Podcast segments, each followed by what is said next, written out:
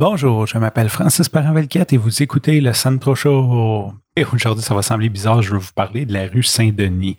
Euh, en tant qu'automobiliste engagé et, euh, je dirais, euh, engravé, c'est bien rare que je vais sur la rue Saint-Denis. Sincèrement, c'est un quartier qui est assez chiant à accéder avec sa fameuse rue one-way par bout, qu'on a de la misère à stationner. bref, c'est pas c'est pas l'endroit préféré que je vais en ville, donc j'ai pas vraiment d'endroit préféré non plus là. Mais ça, c'est vraiment un endroit que j'essaie de me tenir loin le plus possible, euh, à part, bon, pour aller voir quelques spectacles. Et euh, à l'époque, ma blonde, elle allait à l'université, j'allais la chercher, mais je, n'avais pas arrêté à m'attendre comme dans ce coin-là. Mais sinon, c'est vraiment pas un endroit de prédilection pour moi.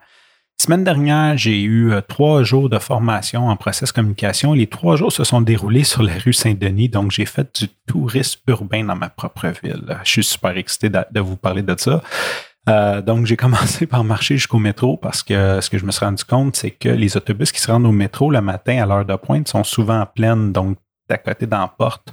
Euh, nous, on est en fin de parcours, donc 30 minutes de marche et nous sommes au métro, donc c'est parfait.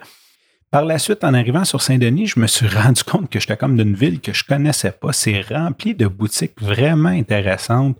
Euh, que j'ai jamais visité. Donc, j'ai vu euh, des boutiques de t-shirts geek, de t-shirts vintage, euh, des anti-cafés, des places de coworking, des endroits de crypto-monnaie. Qu'est-ce que j'ai vu d'autre? Un magasin de mycologie.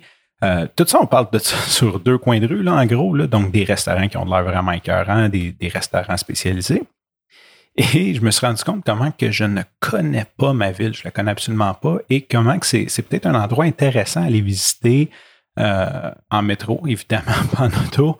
Euh, fait que c'est un peu de ça que je voulais vous parler, du fait que je connais pas ma ville et que j'étais comme vraiment surpris de voir toutes ces mini boutiques-là ultra spécialisées. Il y avait même une boutique qui vendait des appareils photo chroma, je sais pas le titre, mais dans le fond, qui sont pas numériques, euh, des vieilles caméras photo. Donc, tu rentres là-dedans, il y a des vieux Polaroid, il y a toutes les vieilles caméras, ils font la réparation, le service de ces caméras-là.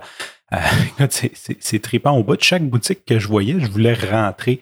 Euh, je voulais aller voir c'était quoi, puis j'aurais sûrement dépensé. Bon, bref, j'avais pas plus ou moins le temps, le temps et l'argent de faire ça. Mais c'est ça je voulais parler. Donc, puis que je suis content qu'il y ait encore des gens aussi qui aient la volonté de partir ces petites boutiques-là et de les maintenir. Ça doit être de plus en plus difficile avec l'ère numérique, la vente en ligne et Amazon de ce monde de réussir à sortir l'épingle du jeu en ayant une boutique ultra spécialisée dans un endroit où que le stationnement est totalement inaccessible. Et euh, c'est ça. Sur ce, je vous souhaite une belle journée. Je vous remercie pour votre écoute et je vous dis à demain. Bye bye.